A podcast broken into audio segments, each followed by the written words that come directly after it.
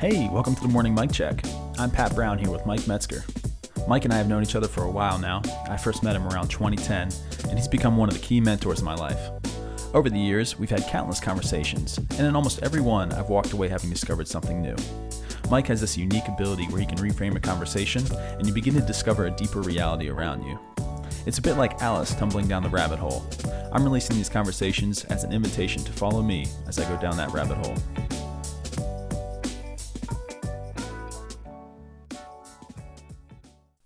Morning, Mike. Good morning. So I don't know if anybody remembers Good Morning Vietnam. I feel like we've mentioned that a couple times on this. All this- right, here we go. So uh, I'd, I'd love to hear um, just just kind of your take on as as you shifted, you know, subtly shifted focus over the past couple years, um, particularly towards your grandkids. Uh, I know you've you've mentioned that a couple times now, and um, and like a lot of what you're doing is aimed towards helping prepare them for uh, for their growing up in the faith. And I'd love to just hear more. Like, what what is your vision for that? Um, I resonated, obviously, I resonate with it from the perspective of my own kids, um, and just thinking, what what ought I be hoping for for them? And I'd love to hear just kind of from your perspective, what do you hope for uh, with them as they grow up? Yeah, that's a. Um, so again, listeners, we we don't uh, make these things up ahead of time. We we just get out early in the morning and say, "Are you awake? Are, you want really want to do this?" and uh, so I was on a podcast yesterday uh, with another organization. We won't mention that because we'd hate to lose our three listeners and uh, to a better podcast. But he asked me the same question. Uh, so I have had a little bit of thought on this, and uh, I told him, "Well, I'm really aiming uh, for. I have an audience of uh, 16. You know, the Puritans were famous for we preach for an audience of one, and I said, you know, I really. Uh, when I total it up, it's actually less than that. It's, it, we have nine grandkids. Tenth is on the way, Lord willing. A month from now, we'll have ten. And uh, yeah, It's a lot of rugrats. there's a lot of rugrats, but you know what? I don't know why we ever had kids. I just, Kathy and I say we should have gone straight to grandkids. It is, it is a lot more enjoyable. another podcast, another day. But uh, so I'm at an age now, uh, I'm doing this primarily for those 10. And uh, towards the, uh, my, the interviewee said, good little quote. He said, "You know, it's it's there's an old adage: if you aim to impact a thousand, you generally impact no one. If you aim, to impact one, you might impact a thousand. And uh, Hmm. I said, "Okay." So uh, so I'm arrogant. I'm aiming for ten, but uh, and then I throw in uh, Kathy and our our um, three married kids, so we're up to seventeen, and that's a nice, good number. I'll stick with that. And here's why. And I take this uh, from uh, really a good writer and fun to listen to. Uh, Douglas Murray. He's a Brit. I think he's in his maybe uh, late 20s, early 30s. Writes for The Spectator, writes for the Wall Street Journal. He, uh, I think he's comes out of Cambridge. He's obviously bright. He was raised Anglican. He left that. He is calls himself an atheist. Now he calls himself kind of Christian atheist. He's gay. And um, he has written two books that are worth reading if you're a Christian. The first is um, The Strange Death of Europe. And it's basically how Europe has shed its Christian heritage. So here's someone who's left the faith saying uh, there's really not a way forward. Then his an even better book is The Madness of Crowds. And that's a recent one, I think it's two years ago, a year ago, which is playing off a uh, New Yorker writer years ago wrote a book, uh, The Wisdom of Crowds. And uh, Murray goes, well, that's hogwash.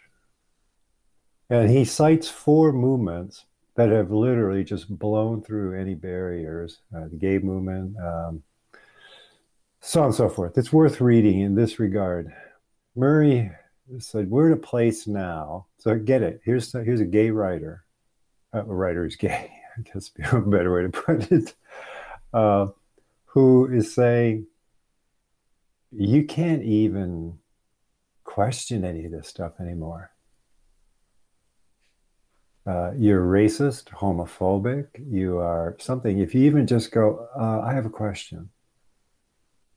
He said, so four movements, women's rights would be one and some others, who actually start out with some laudable correctives to what were prejudices and what have you that were uh, uh, frankly atrocious.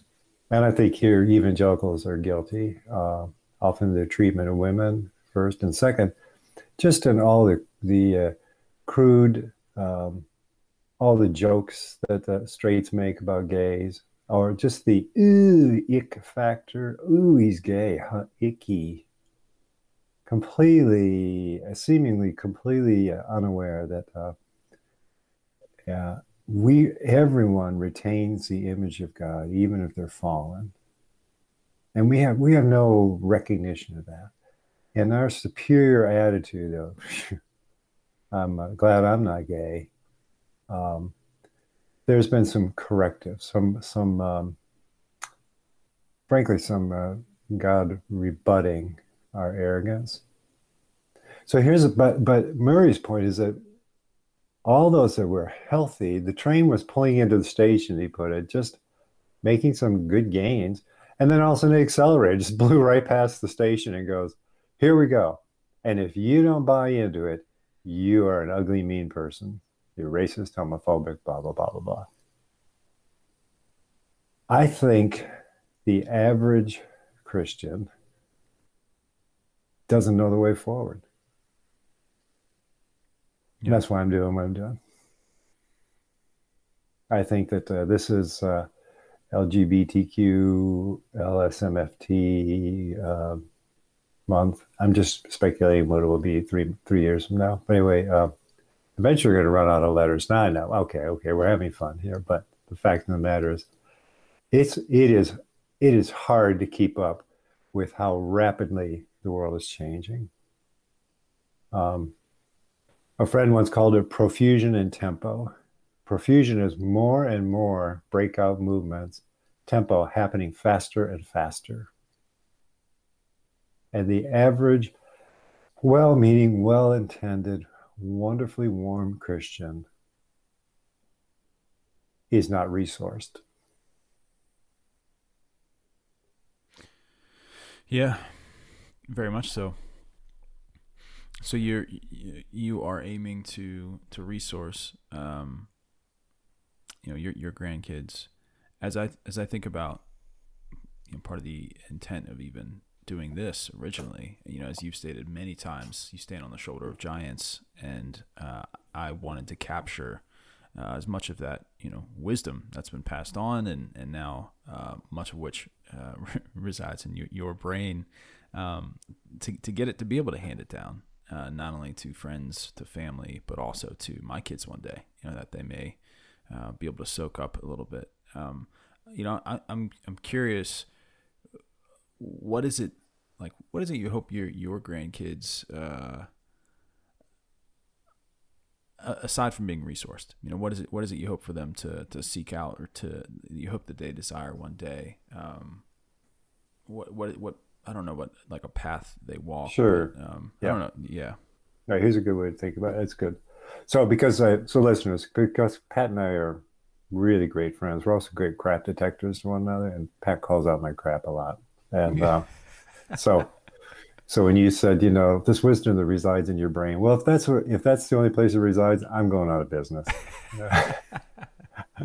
wisdom doesn't reside just in the brain, and so, there, again, one of the fallacies, one of the tragedies, I think one of the idols of the Enlightenment is first of all, if, if this doesn't reside, if this wisdom doesn't reside in my body,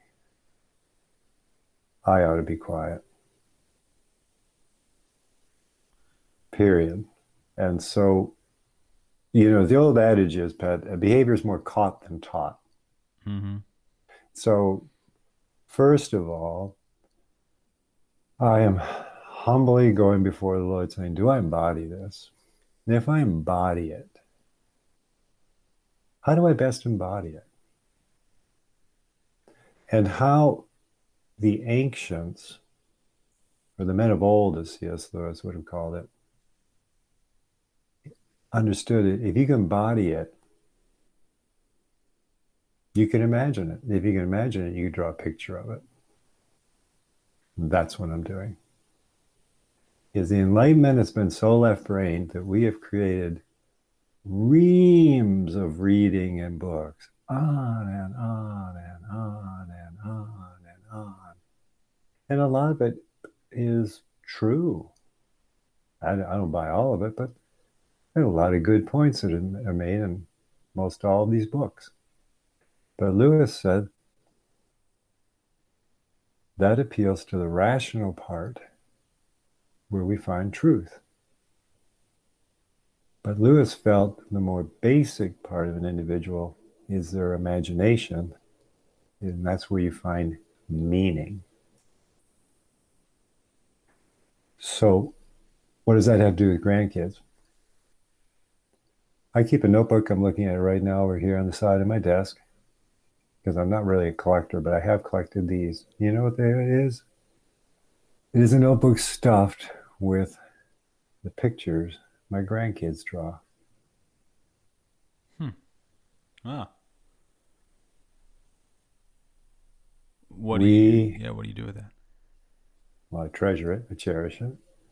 I put up with the insults of friends who go, you know, what are you doing there? because uh, first of all, they're amateurish, which is the where we get our word amore, love. They denote love, and uh, I'm noticing a good slug of them say love Sage, love Elowen. Um, Zane is not yet a drawer; he's more of a destroyer. So, uh, but he'll get there. Uh, you know, men are slow in the uptake on this thing and, and we've talked about this before, Pat, but um, I mean, it has been, Lord have mercy, is what I felt watching the last few years, where people who have written brilliant things, seemingly brilliant things, and, they, and their mind is stuffed with all this stuff. But their bodies are in massage parlors, in front of porn, in houses of prostitution. You just go, my God, have mercy on us. What has happened? It's because the picture in their mind, how they imagine what will make them happy, is very far away from what the Bible says. Very far away. And yet, they are, quote, successful, end quote. They are, quote, impactful, end quote. I think that um, this thing, that train is, is run off the tracks and it is off in the scrub, just getting mangled in the trees and coming to a grinding, grinding halt. So Murray wrote his book, he said, uh, uh, called Wisdom, I mean, the, uh, what they call the madness of crowds simply to say, I'm just going to try to begin to punch a way forward on this thing. Because there is no way forward right now. This month, uh, in our town is festooned with uh, gay pride flags. You have three options. You can acquiesce, affirm, or attack. That's the three options before Christians, as I see it uh, affirm. This is a celebration, not of human dignity, uh, but of proud to be gay, which wise Christians know when the Judeans were in Babylon for their idolatries. God said, Listen, if anyone's going to boast, boast in this, that you know me and understand me. That's what we ought to boast in.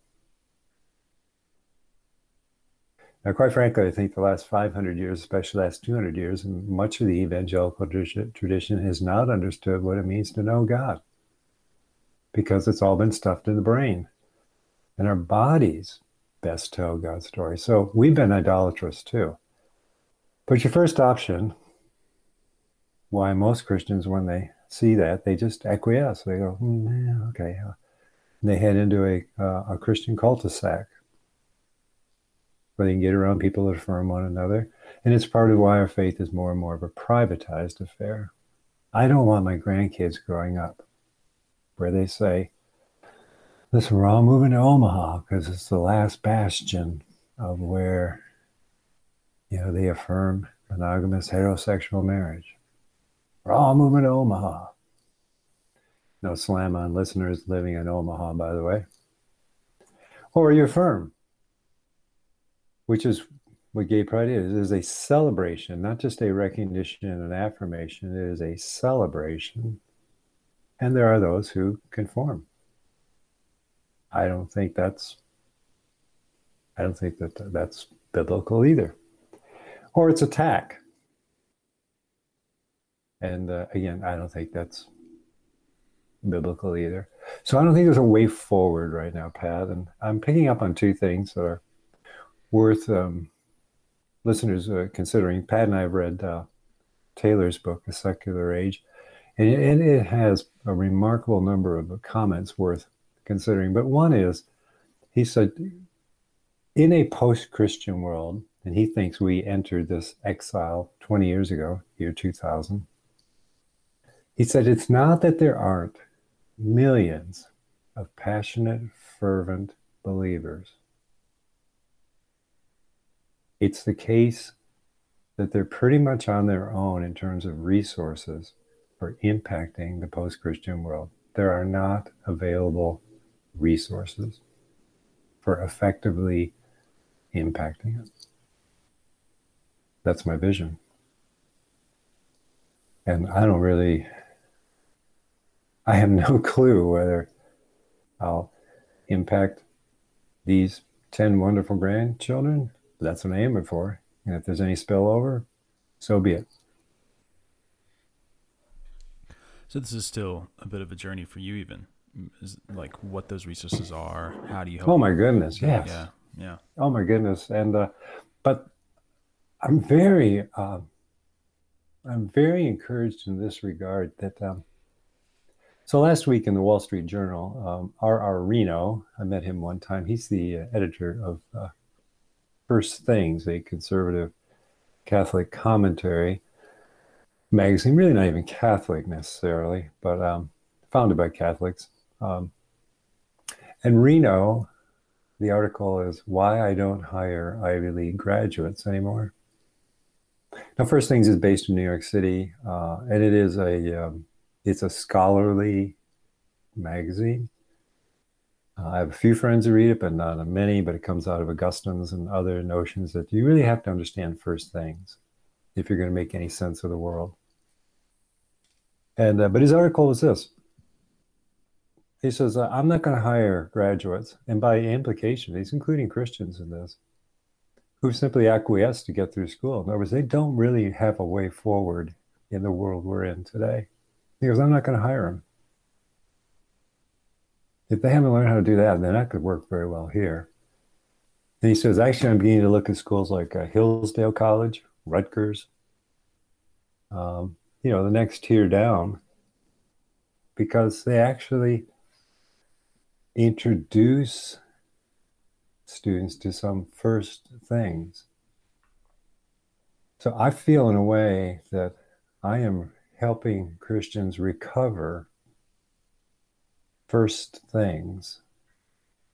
But the first thing that demarcates human beings from the animal kingdom is our moral imagination. Then the first thing we have to recover is this how the ancients imagined the world, the pictures in their mind of what they call this enchanted background. And so, Pat, uh, for listeners, is part of a beta group we're doing, and we'll probably fire up a few more, but a beta group that's being reintroduced to ancient images for God, the gospel, transformation, discipleship, so on and so forth. And Pat, to your question, I'm very encouraged because the image that comes out of Genesis 1 actually is a way forward for being wise, discerning, engaging, and loving in a gay pride month. And I think it's a way forward that most every Christian I know has, is unfamiliar with. It's right there in Genesis. Well, now I'm dying to know what specific image you're referring to. Well, I'm sorry to hear you're dying because you may not make it till. Uh, so Pat is in where we do these drawing. We do do these drawing workshops, and uh, but I drew this. Uh, I drew out this image for a friend in town um, a couple weeks ago, and he said, "That's that, that is a sane and sensible and wise and and loving way going forward. You're not acquiescing. You're not giving up any ground. It's orthodox. I've never seen this before, and so it's not. Listeners understand this isn't. Oh, this is Mike Metzger Inc. Uh, this is Mike Metzger Originals. You know, it's not like an Amazon original, MM original. This is simply, I'm working off of amnesia, which is really easy. And we, we are a faith tradition that are amnesiacs. And so if you introduce them to something Tertullian said about Genesis 1 and how we're made, they go, oh, wow, man, I never heard that before. Well, it's not like it's not there. You can find it. It's easy. It's right there.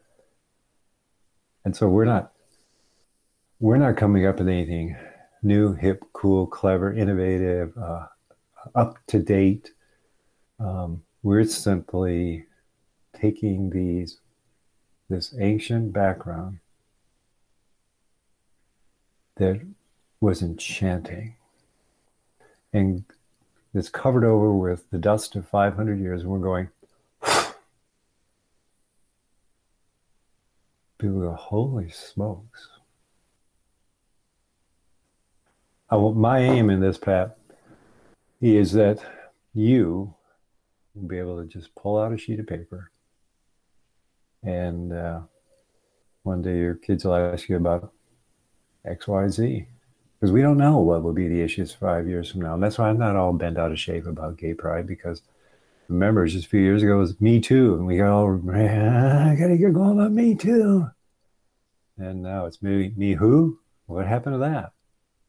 And uh, we, you know, every few years we got something we really get ginned up about. We can chase that stuff till the cows come home, or you can recover the ancient background and calmly look at it and go, oh, well, wait a minute. Let me draw a picture for you here. There's a simple drawing. See, that's that's the frame for how we how the ancients understood this issue. There's nothing new under the sun. This has happened before. And your kids can look and go, oh, well, I can draw that for my friends. Yeah, you sure can. If the opportunity comes. But we live in our imagination, Pat. We live in our imagination. The facts follow, but they fit inside the frame. But we live in our imagination. And so I'm I'm simply helping this initial beta group recover the ancient imagination. And I tell them, but I ain't doing it for you. I'm actually using you guys for my grandkids. they seem to be fine with that. but say again, Pat, when I was coming into this, it wasn't like I was thinking, okay, we're starting this thing to develop a response to gay pride. No, because what if gay pride all disappeared tomorrow? I'd have no mission in life. Okay, we're doing it to reach religious nones. No, we're not doing that. What if they all disappear tomorrow? Oh, okay. Well, we're doing it to bring exiles back into the church. No, we're not doing that. What if all the exiles disappear tomorrow? Why in heaven's name are you doing it? To be faithful. to the gospel that we have not been faithful to for several hundred years. Yeah, no, I, I, I, really, I like that a lot. I mean, I, I think it, it gets at the, uh, you know, the, the faithful, um, even, even just almost rekindling that love. You know, it's as we've talked about before, thinking about what is the the core metaphor of our faith. You know, Christ, the bride, uh, just that rekindling of of that that marital metaphor. I mean, that there's a sense of love there, a draw to your spouse. That, that I see you doing that in the faith. And and yeah, yeah, it's it's it's definitely drawn me in more, and I think I, it's it's helping clarify a little bit that vision and and even this this beta course I think is is I've enjoyed it, but it it provides further uh, vision for that of yeah if, if if I can imagine faith differently, then my kids will pick up on pieces of that, you know. And I think you see you could even just think about fallout from religious nones. You know, I'm sure they I, I've met many that had parents that didn't really have an imagination of the faith outside of attending church on Sunday. It's just something you do. And so that transferred to their kids. And then their kids simply asked the question, why are we doing this? there wasn't a great answer, you know. And, um, and I think to others, you know, maybe the parents had a great answer, but they, they, they didn't know how to draw that out and how to help fuel the imagination of their kids. So, yes if you know, cut me off if we've covered this before, but this is um, that's that's exactly right. By the way, I, I was driving around with some of my grandkids yesterday, and our so our uh, six-year-old played that. You know, why this? Blah blah blah blah. Well, why blah blah blah? And I said, "Are we playing the why game?" She goes, "Why?" and uh, yeah, but right. They they ask why, and so I was I was reminded of um, this is why we lack resources. I was talking to a friend a couple years ago, and uh, I said, you know, you keep saying this is a relationship with God and a relationship with God, and there's some truth in that, but that's not a metaphor. Because I have a relationship with every single atom in this room right now the air, the lights, the exercise ball I'm sitting on, the whole nine yards. Doesn't mean anything so, why are you reluctant to talk about your body and marriage? I said, because here's here's a conversation I had recently, because I know this person would uh, say gay marriage is not biblical. I said, here's how the conversation went. So, you're gay, you're married, yeah. You have a relationship with God, yeah. Um, you would say to them, Well, that's not biblical. And they would say, Why? And you say, Because it's a relationship with God. Check, we've got that. Hmm. But it's intimacy with God. Check, we've got that.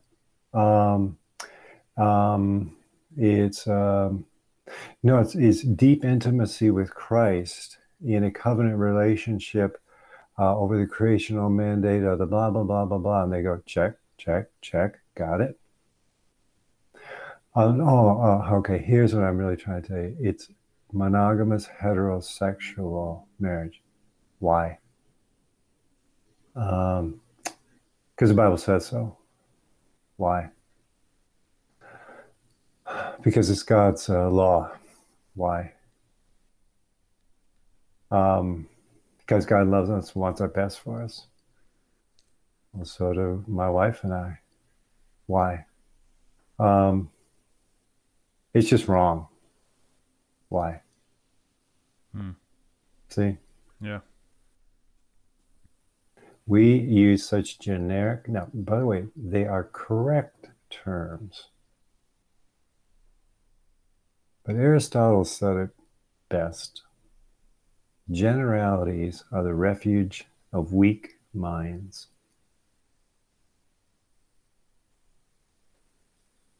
So when you said, for example, you know, all this wisdom stuffed in your mind, I know what you meant, Patton, but what we have stuffed in our mind displays a rather weak mind. because we rattle off what we think are biblical terms and, and concepts like they're pennies, like they're cheap coins. I mean, just. And if I'm gay and I'm sitting next to my spouse, I go check, check, check. Yeah, intimacy. Yeah, prayer. Yeah, yeah. Um, love the Lord. Yeah, um, got it, got it, got it, got it, got it, got it. Well, but God disapproves of your marriage. Say what? Why? Versus if you had a series of images in their mind for the gospel, best told in our bodies, in our sexuality, and in our gender, all the way down to our, dare I say it, testicles, which is its root testify, that's what the word denotes, to the gospel. It would be easy for anyone to go, oh, so that doesn't bear the likeness of the image of God. Hmm. Fascinating. Never, I've never known that.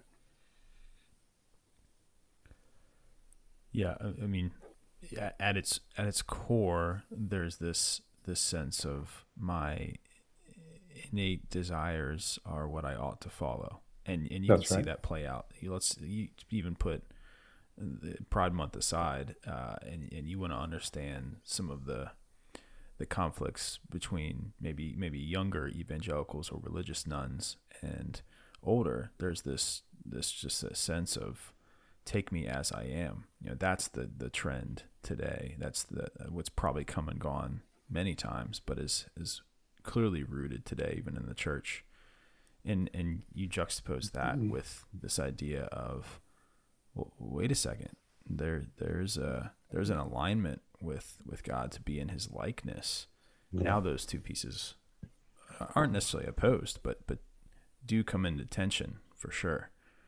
And that's I think right. that's uh, that's even helped me just the the imagination. Let's take for example church attendance. You know, of course I belong to church. I to, to the church, right? I, I I prayed to accept Jesus. So yeah, I belong to the church. You know. well, what does it mean to belong to the church with your body? Oh. oh, uh, I I I I don't know, you know. Um but like I, I, just in talking with a friend, you know, the question of why go to a, why do we need to go to a physical building? Why do we need to do that on Sunday? Well, what's the what's the easiest way to to belong to the church with your body? You know, that that's just like that's the, the, the easiest thing you can do. The least amount of work you can do.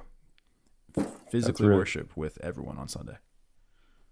That's that's a that's so true, Pat. That's, that's really well said.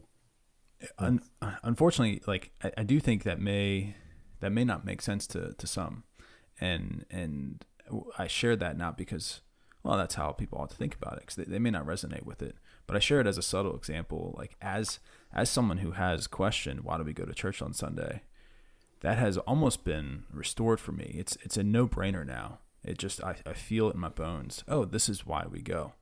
Um, it's not something I necessarily had explained to me intellectually. It's it's a it's a drawing in that an inkling that I began to sense after many of much of our time together, um, in many conversations and and uh, just sort of a reimagining of of faith. Now it's just that oh, well, it doesn't make any sense not to attend on Sunday, and that's sort of the evidence that I think I've I'm seeing in my own life that I hope my kids attach to with listening to these and living out, uh, watching watching me live out and, and imagine the faith.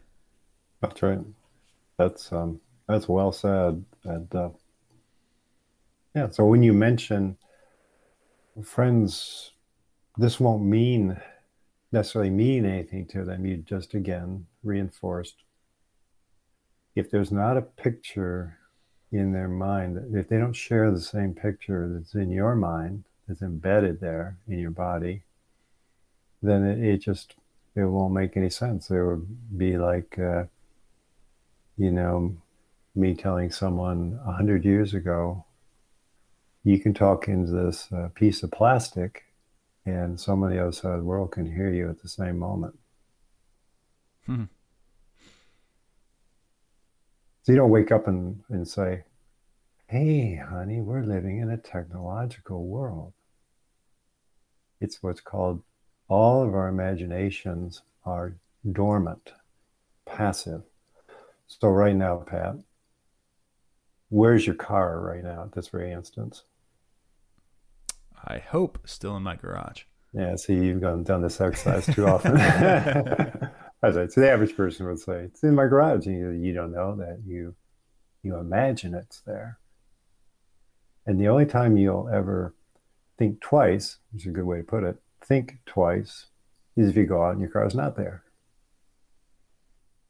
So we have a we have um, this whole network, this whole collage of imaginations that are just they're there in our subconscious. And if, if no one ever pricks them, we never think twice about them. So if you just grow up and think, well, it's this is the gospel. This is how I imagine the gospel, and it's this relationship. And here's all the words that we attach to it. And those all words all fit in the frame. So that's the way it is, Pat. And so I'm not thinking about, okay, I'm an enlightenment guy who believes in Jesus, so I'm going to pick and choose when I go to church. No, it doesn't work that way at all. It's all that's all in your subconscious. It's yeah. when you wake up in the morning and go, uh, Biff's preaching this Sunday. I don't like to hear Biff. I ain't going. Yeah, I mean the, the, the great example of that for me was growing up n- knowing, oh yeah, sure, Christ. You know, we're the bride. The church is the bride. The church is the bride of Christ. You know, it's uh, simple. And it wasn't until marriage was really really difficult that, fortunately, through through many uh, many a uh, I don't know if I'd call them just simple conversations, but much relationship with you over that time, and and others, and and and, and wise others, uh, starting to realize, wow, so what does it mean to be Christ for my wife? What does it mean to to live out as if this is Christ in the church? What is the what is the standard there? How has Christ redeemed me as His bride? Uh, that that was absolutely not embodied until that season of my life. And so now when I think of church, well, it's, uh, am I married if I just think about my wife? Yeah. Nope. Got to show up. got to yeah. show up every day with her. Got to got to spend time with her. Got to invest in, you know, and, and so it's just like because that is now the the way I imagine my faith, it doesn't make sense to just simply sit at home and watch t- church on a screen. That's that's not the same relationship. That's not how I view my marriage at all. So those became so intertwined that I just I just I can't shake that and that the way I imagine my faith with Christ now. That's right. Yep. If you have a large enough home to imagine being on your home on Zoom with one another when you could just get up and go in the other room, that's exactly right. But again, that would just be unconscious. You would you yeah. would be if your wife just said, "Hey, let's Zoom." You go, "Let's come over." Yeah. Uh, what kind of marriage do we have here for? But we yeah, that's right. So again, if when this is embodied, you just don't think about it, and and uh, so that's half the step is reimagining or recovering, rather, I would say, uh, why bodily presence. But then after that, Flannery O'Connor does kick in, and she's the one who famously, her last public address, Georgetown University, 1963, and she said, The things we taste and touch and feel affect us long before we believe anything at all. So now O'Connor would say, and the things that you taste and touch and feel when you gather, if you imagine what's mm-hmm. going on with those, you really do start to plunge into the deep pool. Mm-hmm. Mm-hmm. Yeah. That's what this course we're doing has been for me is um, it's kind of like um, I've had the joy of being in the Caribbean and also um, boy South Pacific and some of the waters you dive into and uh, I was snorkeling back then and But literally, you dive in, you go, "Ooh, this goes way down." It is so clear, and you and I could hold my breath for a period of time, and I'd go way down.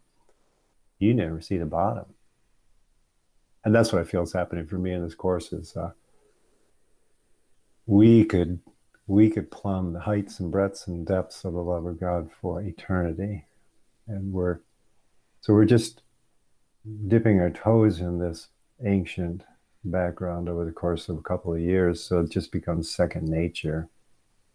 And so you see a, uh, for me, it was just the beginning this month, seeing the flag and going, oh, oh.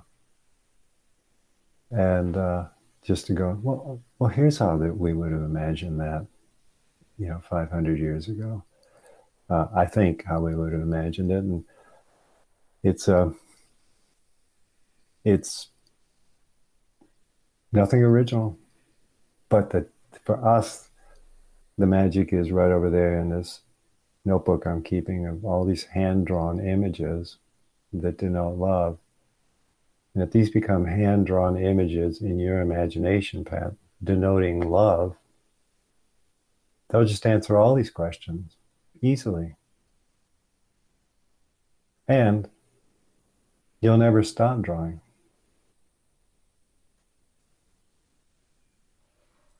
Yeah, that's good. Yeah, when I think of Ken Ken Robinson, who just passed away uh, recently, but he has. You've not seen his his RSA animate TED yeah, Talk. That's good. Um, these kids, when they enter high kindergarten, many they overwhelmingly grade out on several um, scales as as genius, and a lot of it has to do they're unfettered in their drawing. And then by the time you get to a certain age, invariably, invariably American adults, if you ask them to draw, the first thing out of their mouth will be, I can't draw. I can't draw. Which literally tells you they're in their left hemisphere, and what the left hemisphere cannot do, it can't access images. That's the right hemisphere. So what they're telling you is that I can't draw a picture for that. Which is a which is a damn shame.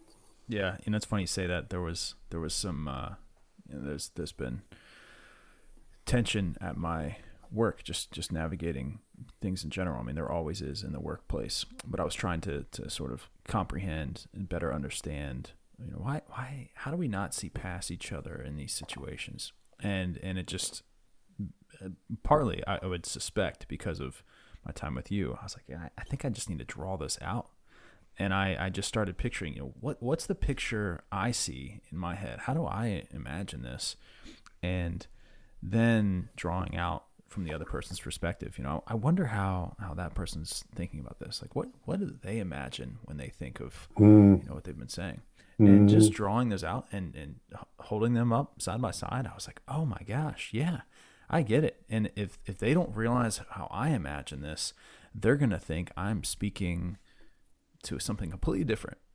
you know, and and I can see how what they're saying, I, yeah, it fits this imagination, but I can see how someone else could could listen to that and think that person is thinking about something completely different, and then we just speak past each other. And you know, you, you think about the the state of politics today and every, I mean if that's not the problem I don't know what is. It's we, we fail to realize not only what we imagine but what the other imagines and we never talk to one another. We ne- we just speak past one another. But it was so helpful just to see those two side by side and then realize oh there's look at look at this picture. Half of it's actually the same thing. Right. You know, there, there's a lot of similarity here. It's just a, a couple important but subtle differences. I, I bet we could talk through that and, and, and make sense of that.